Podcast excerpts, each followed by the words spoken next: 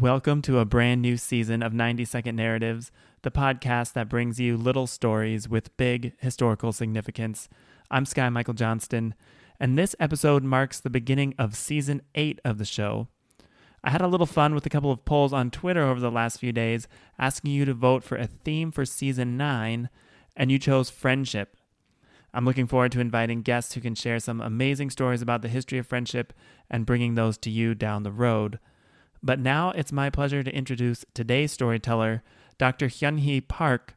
Dr. Park is an associate professor of history at the City University of New York, John Jay College, and City University of New York Graduate Center. Dr. Park's story offers a wonderfully creative introduction to the theme of season 8, which is journeys. Here's Dr. Park with her story Soju, a liquor's global journey. For those who have not yet tasted soju or heard about it, soju is the distinctive national spirit of Korea, a clear and colorless distilled liquor, similar to vodka.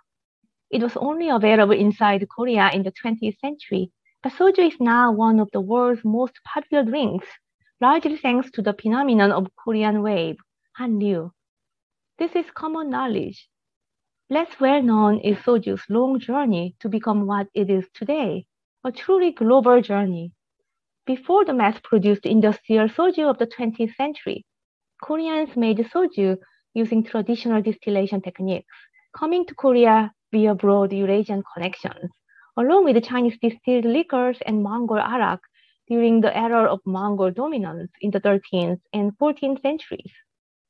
The word soju is the Korean reading of Chinese shaojiu, roast liquor, cooked liquor, but another distilled liquor arriving in Korea about the same time was called arak, arkhi in Mongolian, which is from the Arabic word arak, sweat or perspiration, essential drops created by vapor during distillation. Early Eurasian societies, including China and those of the Middle East, as well as the Mongols, had their own distilled liquors, adapting existing technologies to produce them. In the case of the Mongols, they produced their own variant arak, easily spread throughout Eurasia and beyond using a portable technology.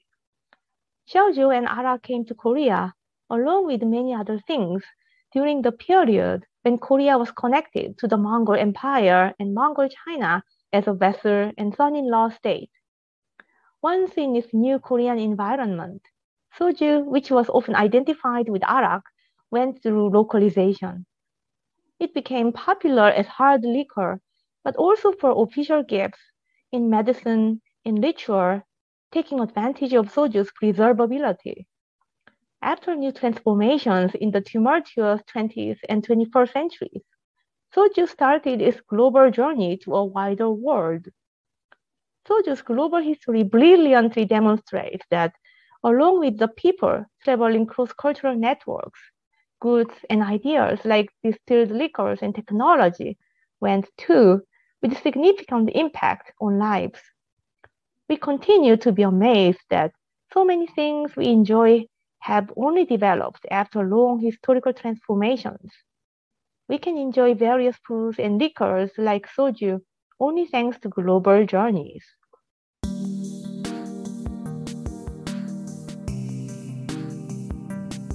That was Dr. Hyunhee Park, who just this year published the book Soju, A Global History with Cambridge University Press.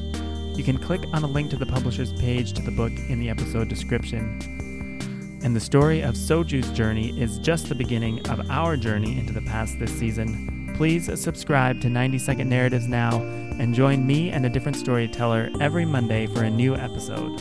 Thank you so much.